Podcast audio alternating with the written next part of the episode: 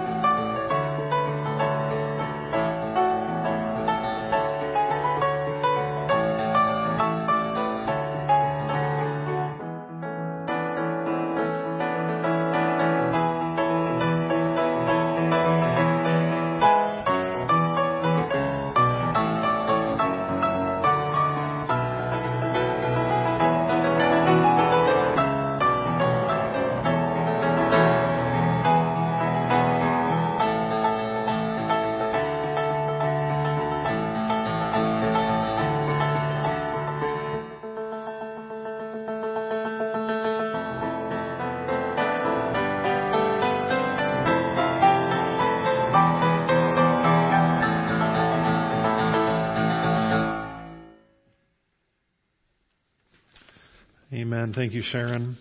Once again, we welcome you to our worship service this morning here at First Church of New Knoxville. Couple uh, announcements I want to highlight for you this morning. As I've been sharing during this entire uh, time we've been not able to meet in person, you can find our bulletin on our church website, firstchurchnk.org. If you'd like to follow along with our order of service, including the, the lyrics for the songs that we'll be singing together in worship, you can find the bulletin there, as well as some other announcements and other information. In your bulletin today, there is information about giving. I encourage you uh, as as we continue to worship separately, uh, but together in spirit, to continue to give towards the ministry of First Church. Uh, the offering today does go to support the general fund here at at First Church. This morning at 10 o'clock, another one of our Sunday school videos was posted on our on the NK uh, Parents uh, Sunday School Parents Facebook page. So I encourage you to check that out. Um, if you got a young children at home, I encourage you to continue to follow along. We're not able to meet in Sunday school, but those resources are a great way to stay connected and, and continue to teach your children about the Lord during this time.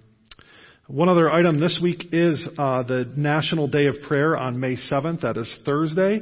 I encourage you, today we're going to be talking about prayer during our sermon. And so I want to encourage you to participate in the National Day of Prayer. Take some time on Thursday. Uh, take a moment. Take a take a half an hour. Whatever you have, are able to do. I encourage you to lift up our nation, our communities, our churches, our schools in prayer together. Uh, there is some information in your bulletin. Again, if you are able to pull that up online, I encourage you to take a look at that. And there is a link to the National Day of Prayer website, nationaldayofprayer.org. I encourage you to to take some time this week on Thursday to pray with us. At this time, I want to invite Pastor Tori forward for our call to worship. Our call to worship this morning comes from Psalm 104, verses 1 through 4 and 31 through 35. Praise the Lord, my soul. The Lord, Lord my God, you are very great. You are clothed with splendor and majesty. The Lord wraps himself in light as with a garment. He stretches out the heavens like a tent and lays the beams of his upper chambers on their waters. He makes the cloud his chariot and rides on the wings of the wind. He makes wind his messengers, flames of fire his servants. May the glory of the Lord endure forever. May the Lord rejoice in his works. He who looks at the earth and it trembles, he who touches the mountains and they smoke. I will sing to the Lord all my life. I will sing praise to my God as long as I live. May my meditation be pleasing to him as I rejoice in the Lord. But may sinners vanish from the, from the earth and the wicked be no more. Praise the Lord, my soul. Praise the Lord. Our, our, first praise song is How Great is Our God, and you can find the lyrics printed in your bulletin thank you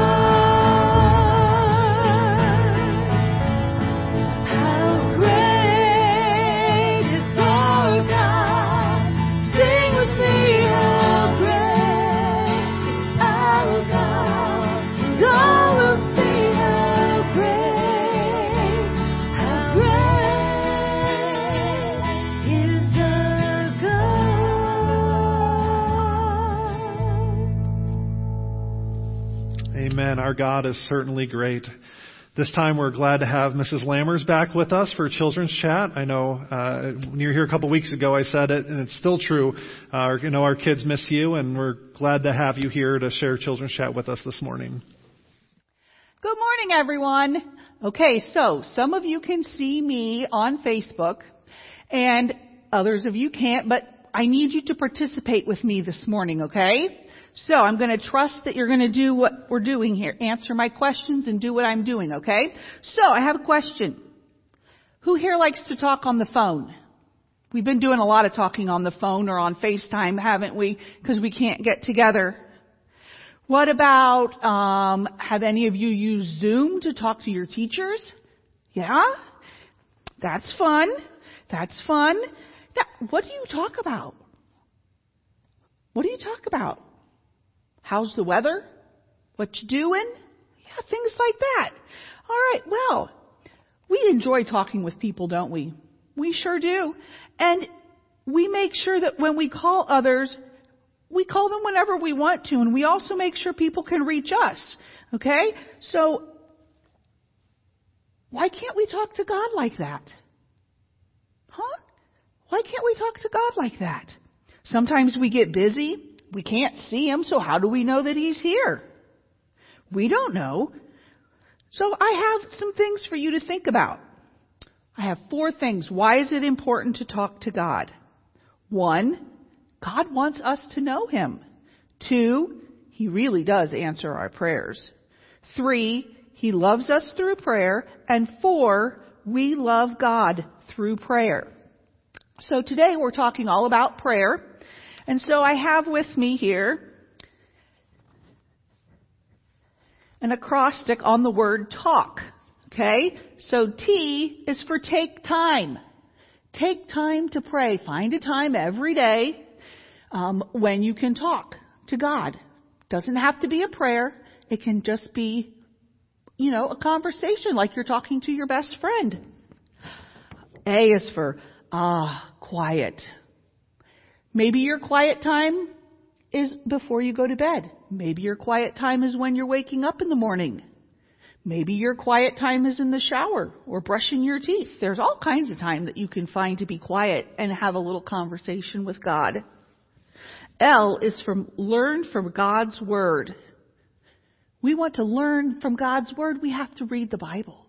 We have to spend time listening to stories and watching videos about, about God. K, keep a prayer plan. You can draw pictures in a notebook or on paper about whatever it is you're thinking about. Maybe today you want to draw a picture about things that you're thankful for or things that you've been doing. Maybe you want to write a letter to somebody who you miss. Okay?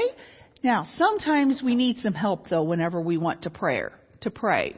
And so we have a five finger prayer because we always have our hands with us, right? So, in our five finger prayer, it tells us that on our thumb, we want to pray for our family. Those are the people closest to us. And then our pointer finger, those are the people that um, help us out. Teachers and doctors, they give us direction. So we need to pray for them, especially our teachers, because we really miss our students. We want to pray that the, our middle finger is for our leaders. Okay? Um, the president and the governor and those in charge who are making tough decisions, we need to pray for them and for our superintendent and principals because they're they're facing some tough decisions. Now our ring finger, that's our weakest finger. And so we're going to remember to pray for the sick people, people who are having a tough time of it right now.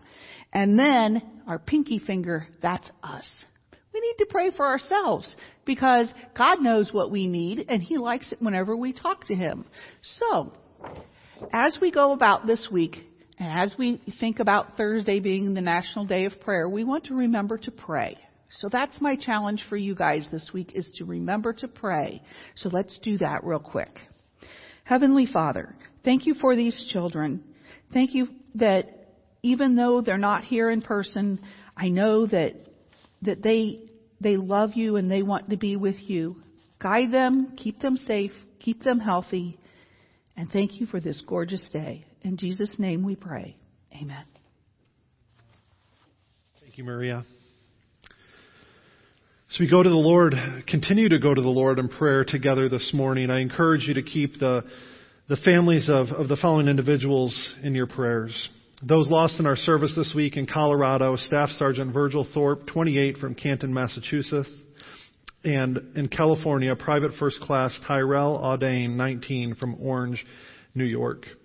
In addition, we ask you to keep the families of, of those that have lost loved ones due to this COVID-19 pandemic in your prayers as well.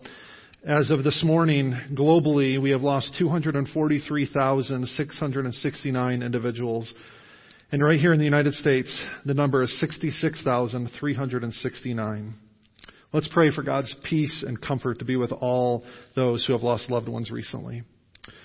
Father God, we come to you now this morning knowing, uh, Lord, that you are here. You hear us.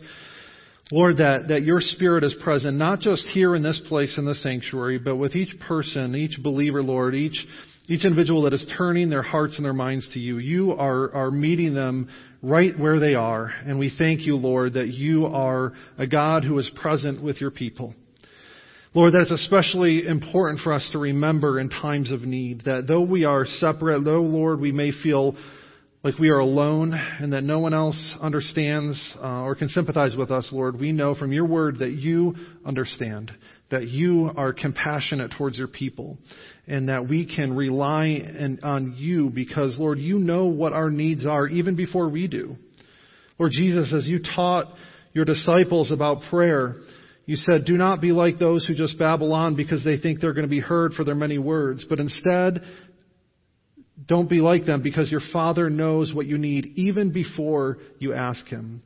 What joy, what hope we have that even when we aren't able to necessarily express what we, what's going on in our heart, what's going on in our mind, though we can't, Lord, always put into words what exactly we think we need, we know that you are a good and gracious Father who knows us and loves us. And even if we aren't aware, Lord, you are. Even if we aren't sure what we need, you know exactly what it is we need. And so we entrust ourselves completely and fully to you. This morning we do pray, uh, Lord, um, for our community, for our nations, Lord, especially for our state here in Ohio as we begin to open up here a little bit more over the next few weeks, as, as people are, are able to get back to work, we do pray that that transition goes smoothly, Lord. We do pray for health and safety for all those that will be returning to work here in the next few weeks. We pray um, also with uh, our small business owners and restaurant owners and those that have been most affected by this shutdown, Lord. We pray that that they'd be able to get things back and up and running here again soon. Um, and we pray, Lord, that we would be able to balance both the need to get back to work uh, with our with our own um, public health concerns, Lord. We pray, Lord, that as we take these next steps forward, that you would keep us safe and that you would, Lord, uh, continue to help uh, suppress the spread of this COVID-19 pandemic. Lord, we know that you are able, we know that you are good, and so we entrust ourselves to you and pray in the name of our Savior and our Lord Jesus Christ, who taught us to pray, saying, Our Father, who art in heaven, hallowed be thy name. Thy kingdom come, thy will be done, on earth as it is in heaven. Give us this day our daily bread, and forgive us our debts, as we forgive our debtors. And lead us not into temptation, but deliver us from evil. For thine is the kingdom, and the power and the glory forever. Amen. Amen. I invite you to sing with us our next song, which is a reminder of our need for the Lord. It's I Need Thee Every Hour.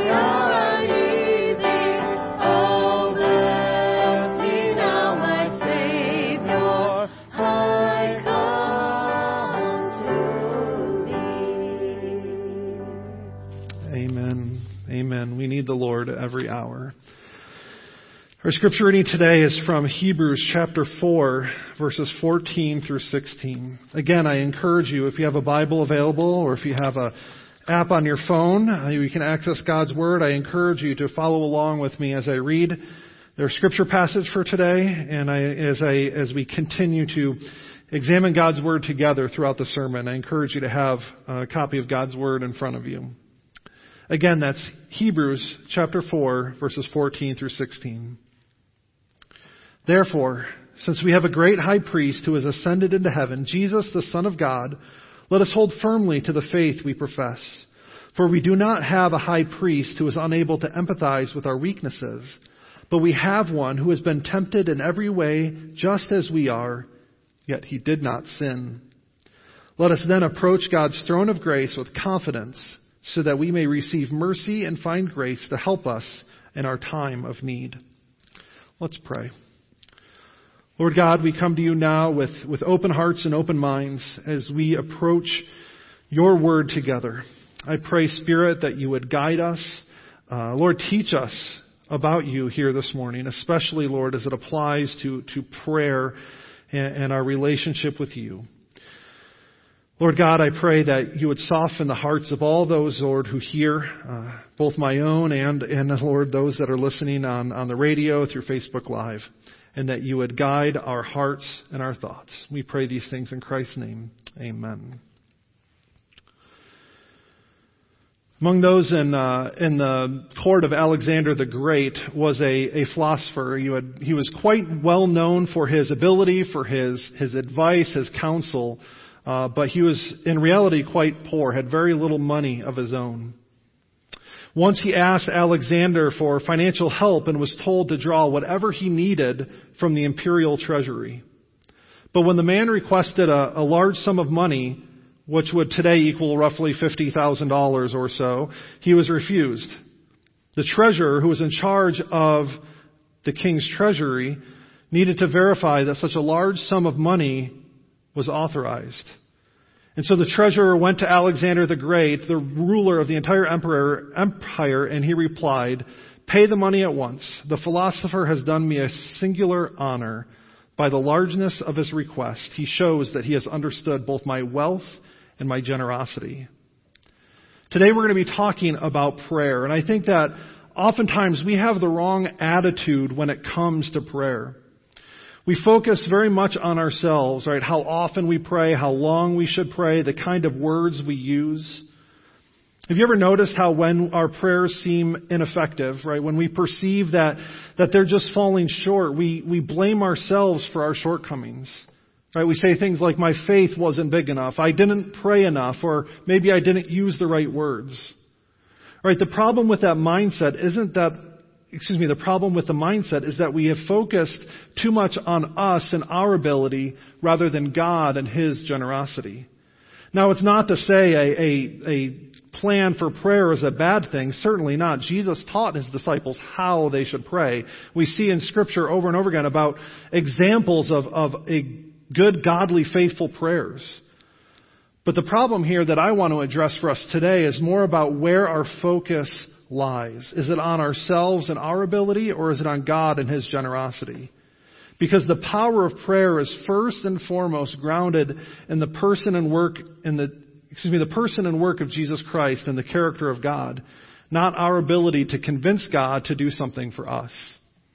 In Luke chapter 11 verses 9 through 13, Jesus said this, I say to you, ask and it will be given to you, seek and you will find, knock and the door will be open to you. For everyone who asks receives, the one who seeks finds, and the one who knocks the door will be opened. Which of your fathers, if your son asks for a fish, will give him a snake instead? Or if he asks for an egg, will give him a scorpion? If you then, though you are evil, know how to give good gifts to your children, how much more will your Father in heaven give the Holy Spirit to those who ask him? Notice here, Jesus again doesn't neglect the responsibility that, that we have in coming to Him in prayer, right? He says that we should, we should ask, we should seek, we should knock, because it's in the seeking, it's in the, it's in the prayer that we find what we need.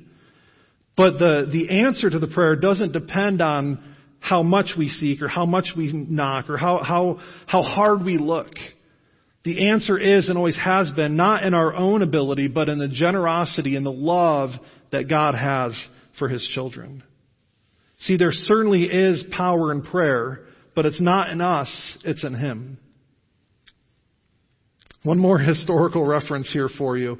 Uh, Mary, the Queen of Scotland, once said about John Knox, who was the, the founder of, of the Presbyterian Church in Scotland, he said, or excuse me, she said, I fear John Knox's prayers more than an army of 10,000 men.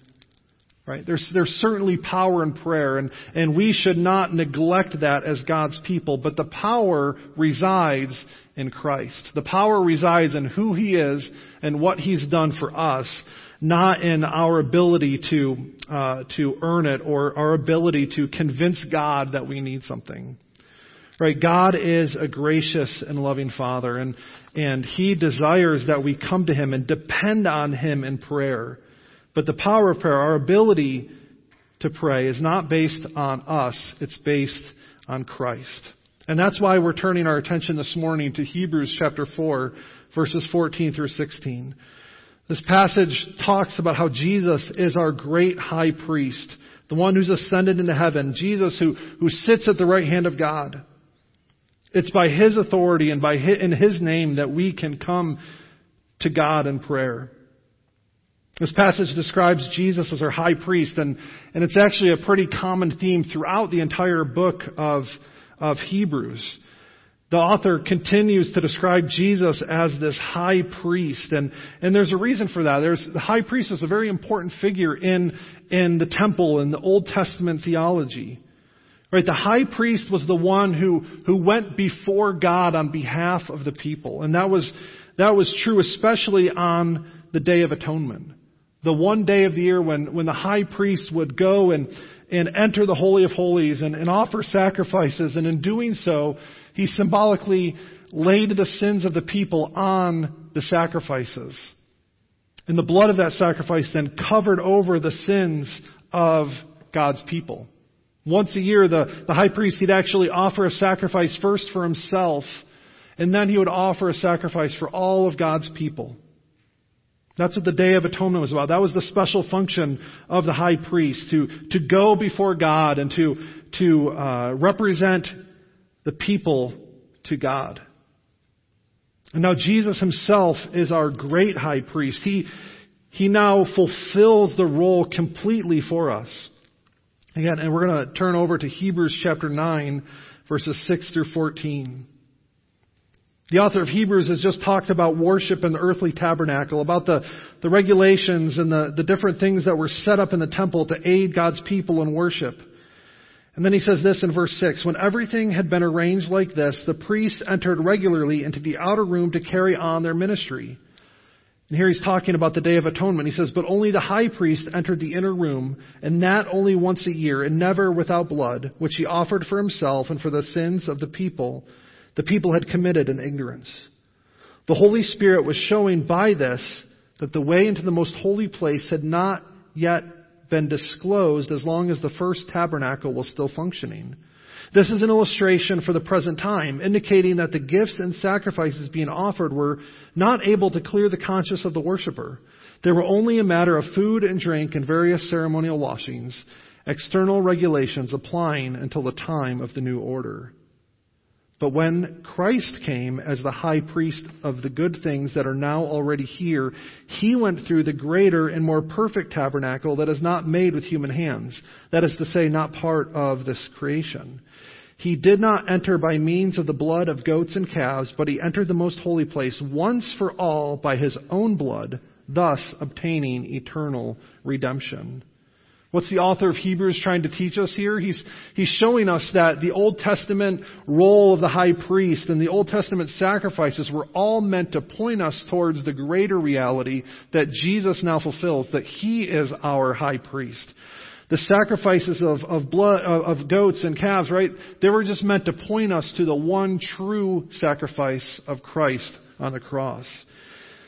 It's His blood shed for us. It's His sacrifice once for all that finally obtains redemption for us. That's why Jesus is our great high priest. Just as the high priest went before God on the Day of Atonement and offered a sacrifice for the sins of the people, Jesus offered himself, right? He went before God and, and offered himself as a sacrifice. His blood was shed so that we could be forgiven. He is our great high priest. And he's not just a, a, continuation of that old line. He is the perfect high priest for us. Because the book of Hebrews goes to great length to demonstrate that Jesus was unlike the high priest that came before him. For example, in Hebrews chapter 7 verses 26, 26 through 27, we see that this high priest, Jesus, was sinless. Such a high priest truly meets our need, one who is holy, blameless, pure, and set apart from sinners, exalted above the heavens. Unlike the other high priests, he does not need to offer sacrifices day after day, first for his own sins and then for the sins of the people. He sacrificed for their sins once for all when he offered himself. See, Jesus is our holy, blameless, pure high priest that we need. And he's also eternal, right? His, his ministry is, is forever. And in Hebrews chapter 7 verses, tw- verse 21, uh, says that he, speaking of Jesus, became a priest with an oath when God said to him, the Lord has sworn and he will not change his mind. You are a priest forever. Right? God's work through Christ on the cross was not temporary, right? It was not something that needed to be repeated. It was a once for all sacrifice for all time to remove sin from his people. And the work is finished. It's completed. In Hebrews chapter 9, verses 25 through 28. Nor did he enter the heaven to enter heaven to offer himself again and again the way a high priest enters the most holy place year every year with blood that is not his own. Otherwise, Christ would have, been, would have to suffer many times since the creation of the world. But he has appeared once for all at the culmination of the ages to do away with sin by the sacrifice of himself. Just as people are destined to die once and after that face judgment, so Christ was sacrificed once to take away the sins of many. And he will appear a second time, not to bear sin, but to bring salvation to those who are waiting for him. And finally, he is exalted. It is through his death, through his sacrifice, that, that God is, is glorified, right? That, that Jesus is exalted. In Hebrews chapter 8, verse 1, says, Now the main point of what we're saying is this. What, we do have such a high priest who sat down at the right hand of the throne of the majesty in heaven. Right? Jesus is now, he, he offered himself up as a sacrifice, but he is now alive. He is resurrected and he is now seated at the right hand of God in heaven and as we'll see, interceding for us constantly. Why do we share this? Why does the author of Hebrews, right, tie in this idea of approaching God's throne of grace and what I see as, as a picture for prayer to the ministry of Jesus as the high priest? Well, as I've been saying, the power of prayer is not in us, but it's in Him. Right? Prayer is not based on, excuse me, prayer is based on His authority. Right? Prayer is done in His name. Because Jesus is our great high priest, because He's removed our sin from us, that means we now have the privilege, we have the, the right to go in His name and lift up our prayers to heaven. That's why we often pray in Jesus' name, right? We often end our prayers by saying, we pray these things in, in His name or in Jesus' name, right? It's not just a, a formula to tack on to the end of prayer. It's a reminder that when we pray, we're not doing so because we've earned the right to pray ourselves, but because we pray according to Jesus' authority, according to His will and His character. Right? As our high priest, He now stands before God and it's in Him and through Him that we have access to God in prayer. And so he is our great high priest. In Hebrews chapter 4, we also see that he is now ascended, now seated at the right hand of God in glory. Now that's really important for us as we think about prayer, right? Jesus once told his disciples in John chapter 16 verse 7, he says, Very truly I tell you, it is for your good that I'm going away. Unless I go away, the advocate will not come to you. But if I go, I will send him to you. Now imagine if you're one of his disciples hearing these words. How could it get better than having Jesus walking and talking with you? Right? How could it get better than Jesus himself in the flesh and being able to sit down and have a meal with him and share a meal with him? Well, Jesus says it can get better because if Jesus goes to be with the Father, then he'll send his Spirit to be with us. Right? He gives us His Spirit. That's what happened on the day of Pentecost. Right? And, and so instead of Jesus being in one place at one time where crowds had to gather to, to hear him teach or to, to experience his ministry, right? We now have the Spirit of God residing in us as believers. That's, I mean, that's pretty amazing if you think about it, right? We now have God, God's Spirit residing in us. And that's, that's important for a lot of reasons, but when it comes to prayer, it means that we don't have to go somewhere to pray. Right? We don't have to go to, to the sanctuary at First Church to pray. We don't have to go to a temple in Jerusalem to pray. We don't have to go before a high priest to offer our sacrifices and prayers. Right? We can go directly to God because God is now residing in us as believers. Right? There's no greater access. There's no greater um, uh, uh, way to connect with God than His Spirit dwelling in us. And so it is better that Jesus went uh, because he gave us a spirit, but it also means that Jesus is now seated at the right hand of God, interceding for us. In Romans chapter 8, verse 34, Paul, is, Paul offers this question. He says, Who then is the one who condemns? No one. See, Christ Jesus, who died, more than that, was raised to life, is at the right hand of God and is also interceding for us. Have you ever thought about that? That, that Jesus is, is right now in heaven in the throne room and he is, he is advocating for us before the Father. In 1 John chapter 2 verses 1 through 2, we see the same idea. He says, "My dear children, I write this to you so that you will not sin.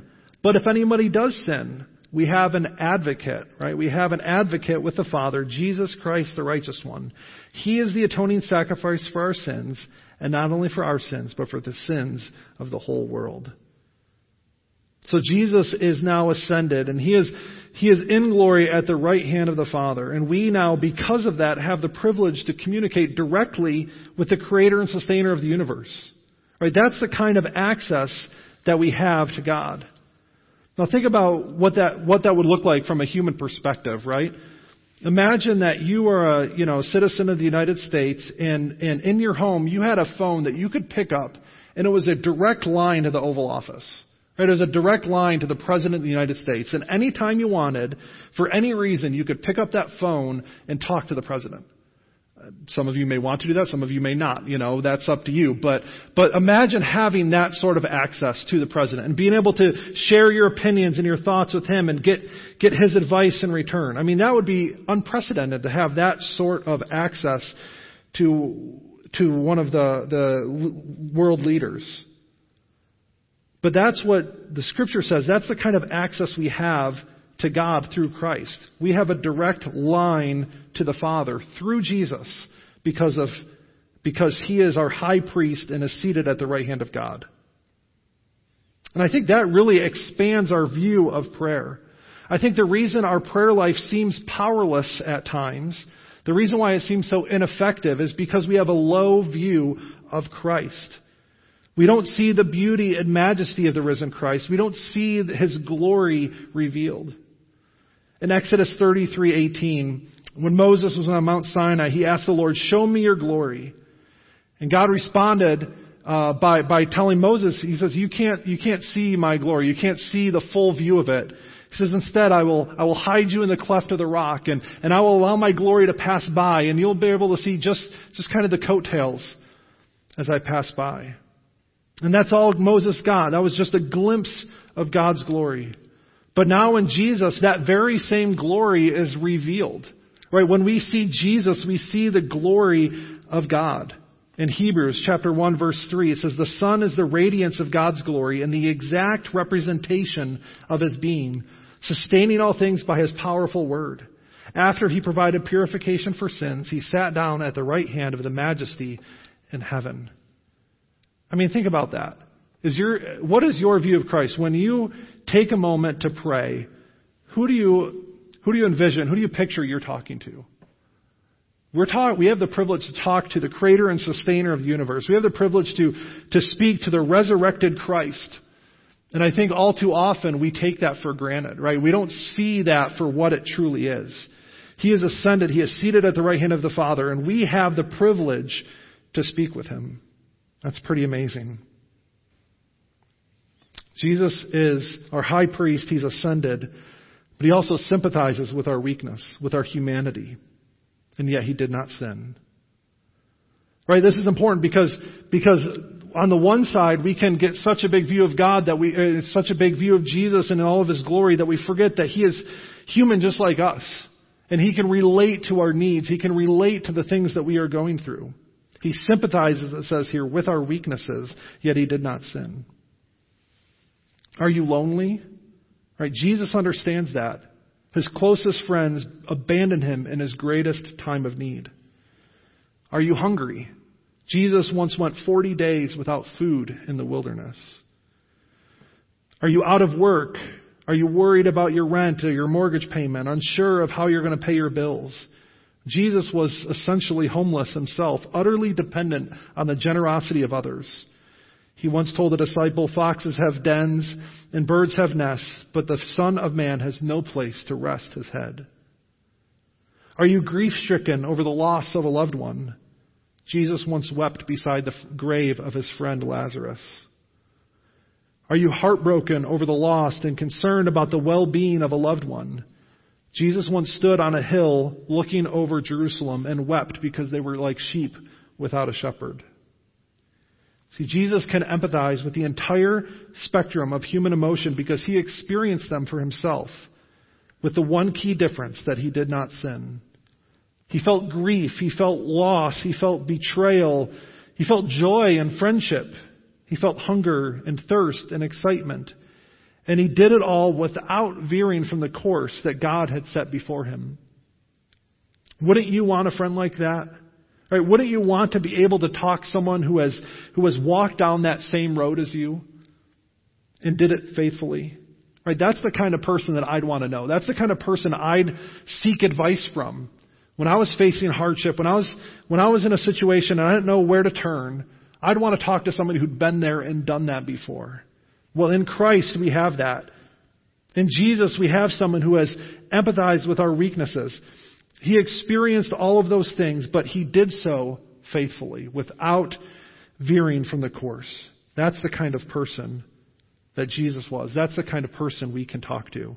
He is our great high priest. He is ascended. He is glorious. He is, he is reigning as King of kings and majesty. But he's also someone who can know and ex- know what you are experiencing right now. See, that's where the power of prayer resides, not in ourselves, but in the person and work of Christ. The question then is, how does that affect us? How does this power, how does the power of prayer then change our prayer life? Well, there's a few things we see here in Hebrews chapter 4. First is that we can now have boldness. We can have confidence in approaching the throne of grace. You know, that, that kind of boldness, that kind of confidence would be unheard of or un, impossible otherwise, besides, uh, besides the fact of what Christ has done for us. Someone once said, the only one who dares wake a king in the middle of the night and ask for a cup of water is a child. Right? Think about that. Think of, think of a person who was, who was a, a criminal, an enemy of the state, a rebel. Right? They would not dare before, go before a king and ask for anything. And that's exactly what we were in relationship to God before Christ interceded for us.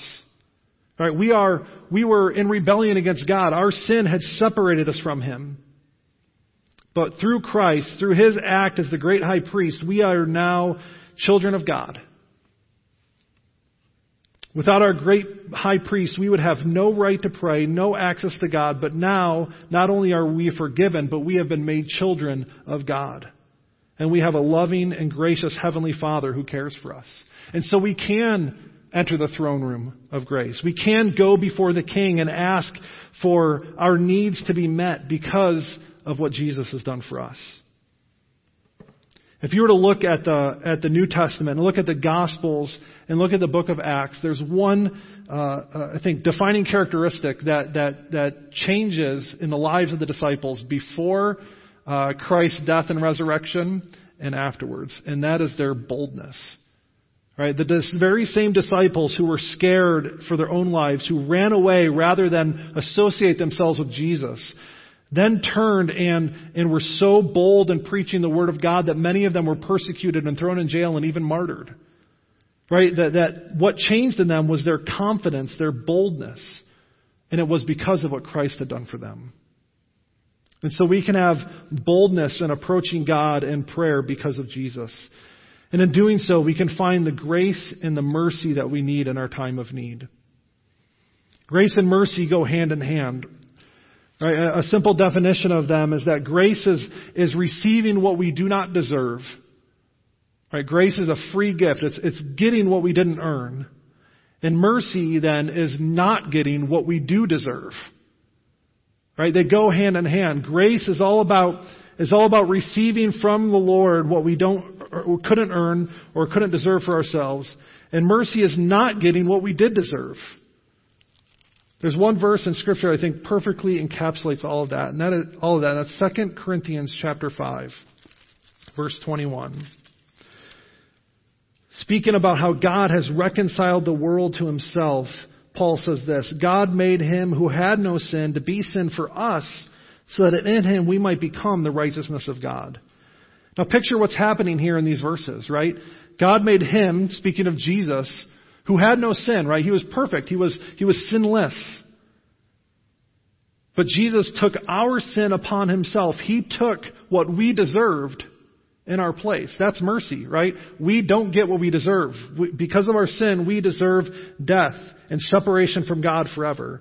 But Jesus took that upon himself in order that we would become the righteousness of God. We would receive Christ's righteousness. That in Christ we are now forgiven, we are saved, we are made new, even though we didn't deserve it.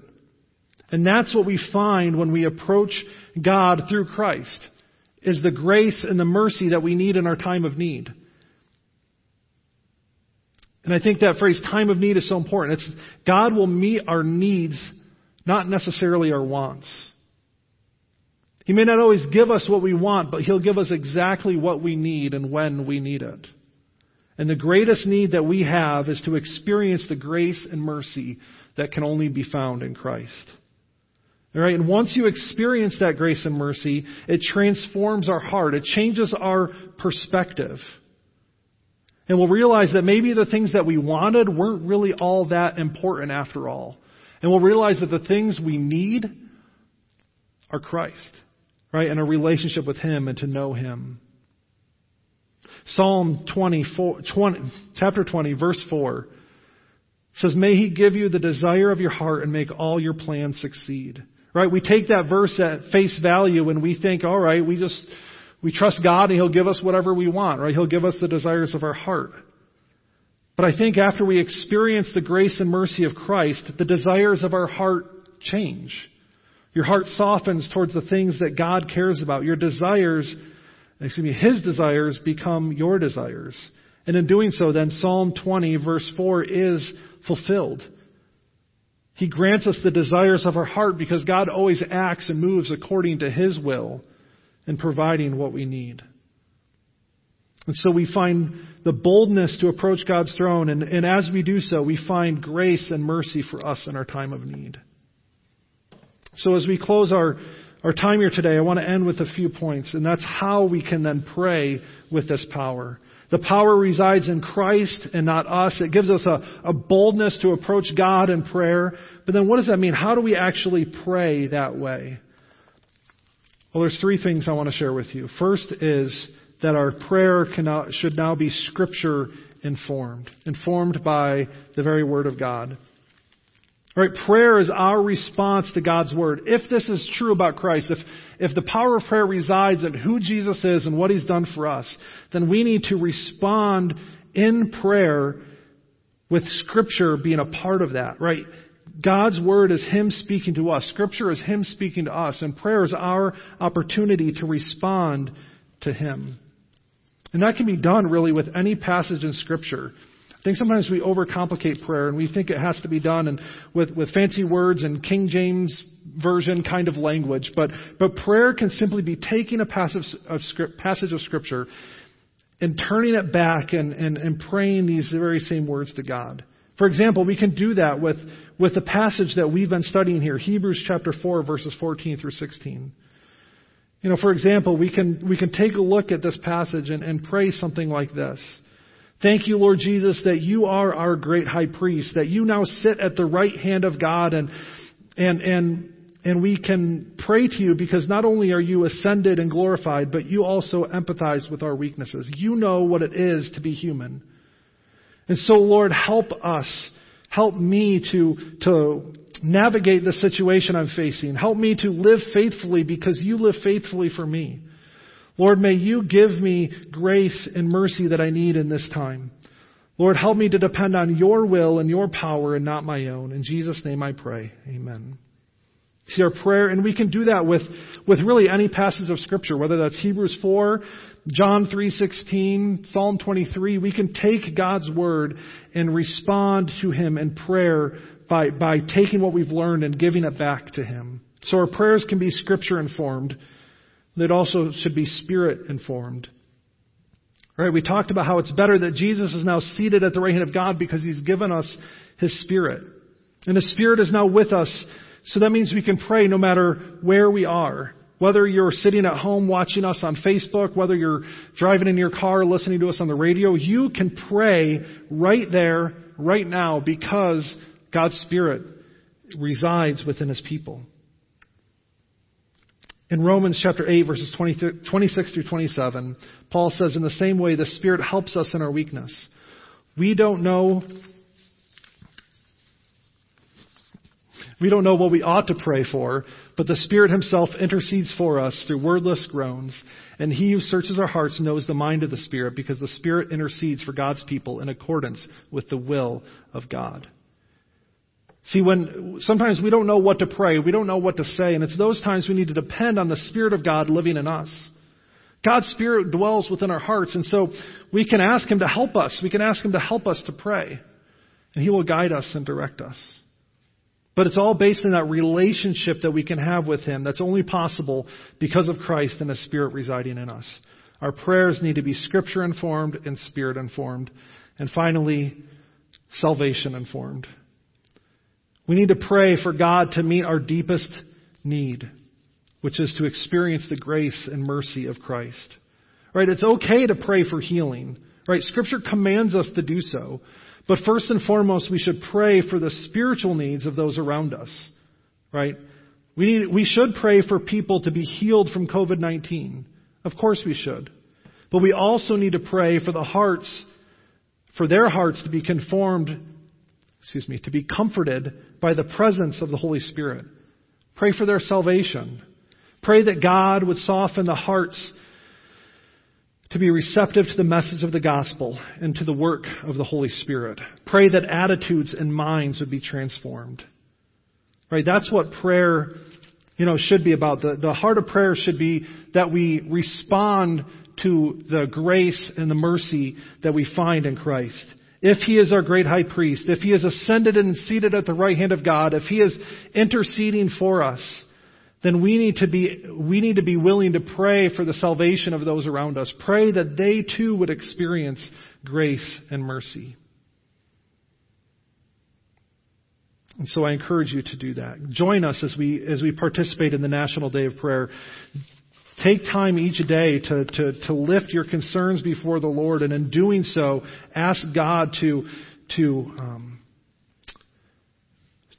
Ask God to work in the hearts, in your own heart and the hearts of those around you. Let's pray together. Father God, I thank you that you are gracious and that you are good. Help us, Lord, to find the grace and mercy we need at this time in you. We pray this in Christ's name. Amen. Let's stand and let's sing, Oh, come to the altar.